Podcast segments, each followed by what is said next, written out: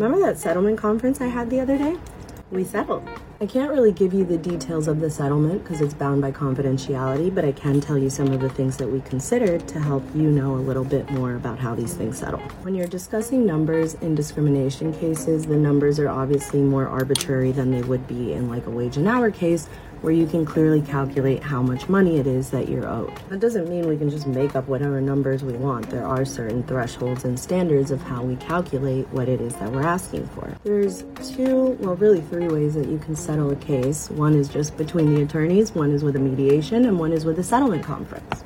I guess four ways because you can do it on your own if you don't have an attorney. So when you have a mediation, there's a mediator involved that goes back and forth between the two parties. The mediator has absolutely nothing with the case, no stake in the outcome, and can't force either side to come to any kind of decision. A settlement conference is conducted in a similar way, except instead of a mediator, it's actually the judge in your case going back and forth and trying to help you resolve um, your case. One of the big issues I had in justifying the amount that I wanted to settle for was back pay. The argument for back pay is that if you hadn't been discriminated against, you would still be working there and collecting that paycheck from the time you got let go until the time that the case either settles or you get another job making just as much or more money. And my client only worked there part time. In fact, his annual salary from the place was actually very, very low. So it was hard to justify that even if they paid him the equivalent of like an annual salary, it still wasn't even close to the amount of money we were looking for. So I had to rely on emotional distress to justify the bulk of the money I was asking for.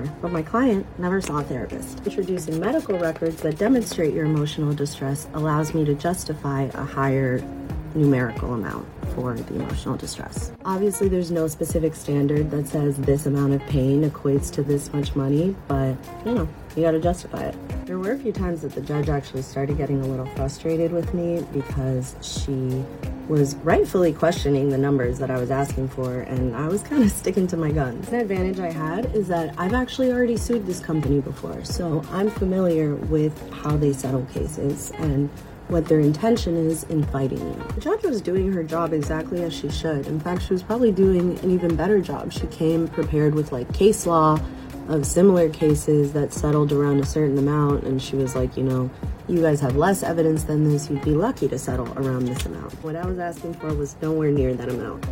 Thankfully, it worked out because we ended up settling for much higher than the judge was insisting we would be able to get. Now I feel like I kind of earned that judge's respect a little bit, which is kind of cool. My client was obviously thrilled, so I was thrilled. Short Cast Club